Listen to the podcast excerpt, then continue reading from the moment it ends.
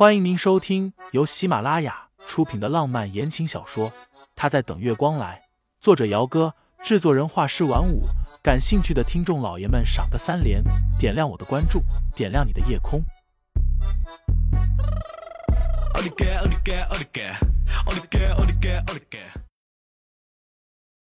第九十六章，先把药吃了。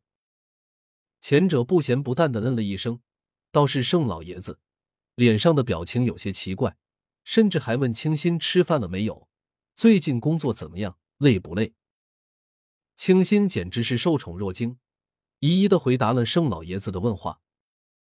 不仅是沈清新，就连陈氏姐妹都觉得奇怪了：盛老爷子怎么看着还挺关心沈清新的？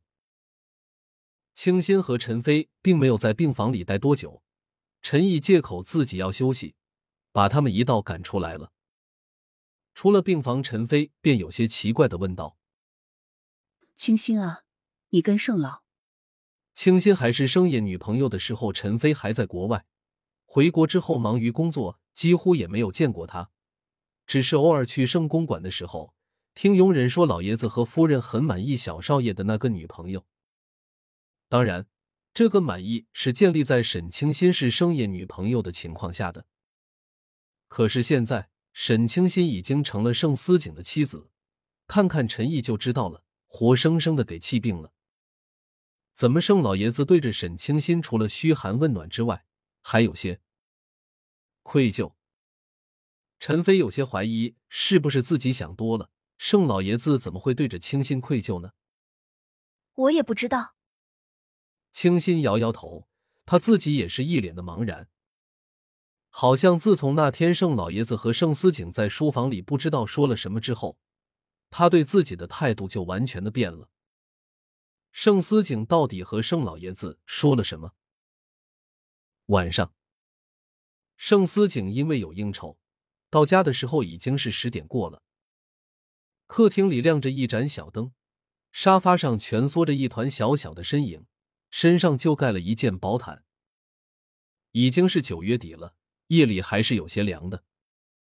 怎么躺沙发上了？盛思景放了西装外套。把衬衫的袖子给挽起来，放轻了脚步过去。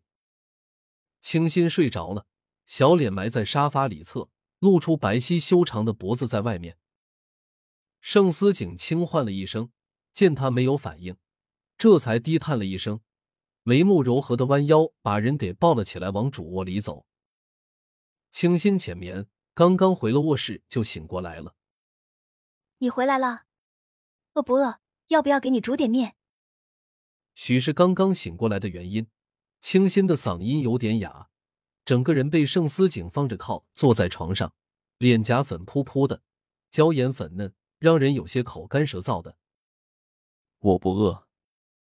盛思景喉咙滑动了几下，迅速的拉过被子，把小姑娘给盖住。我先去洗澡，你困了就早点睡。哦。清新一整天都心事重重的。这会儿也的确是累了，他顺势躺下去，闭上眼睛的时候，迷迷糊糊的说了一句：“那你快点洗完，快点睡觉，别熬夜了。”好。盛思景伸手捏了捏清新的脸蛋，真乖。清新后半夜是被热醒的，他睡觉喜欢侧着睡，这会儿后背上贴着一大片滚烫的东西。薄薄的布料挡不住这滚烫的温度，直接把清新给热醒了。盛思景，清新叫了一声，身后的男人没有反应。清新皱了皱眉，忽然想到什么，吓了一跳，打开床头的台灯，然后伸手去探了一下盛思景的额头，手心一片滚烫，发烧了。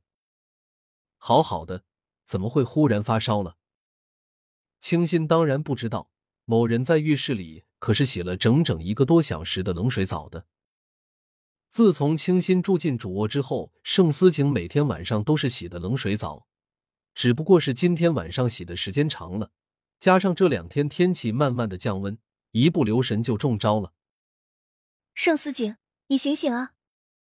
清新拍了拍盛思景的脸颊，好一会儿，这男人才皱眉睁开了眼睛，嗓音嘶哑的厉害：“怎么了？你发烧了？”嗯。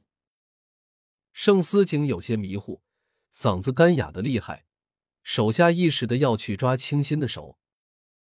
你别动，我去给你拿退烧药。清新掀开被子，急急忙忙的出去，药箱里就有退烧药，拿了药，打了一杯温水进来。盛思景的身体一向很好，除了胃有些小毛病之外，感冒发烧这种事情几年都没有过一次。没想到这次高烧会来势这么凶猛。盛思景一只手捂着额头，想去浴室里洗把脸，但是沈清心不让。先把药吃了。按照说明书上的来，清新把退烧药和水一起递了过去。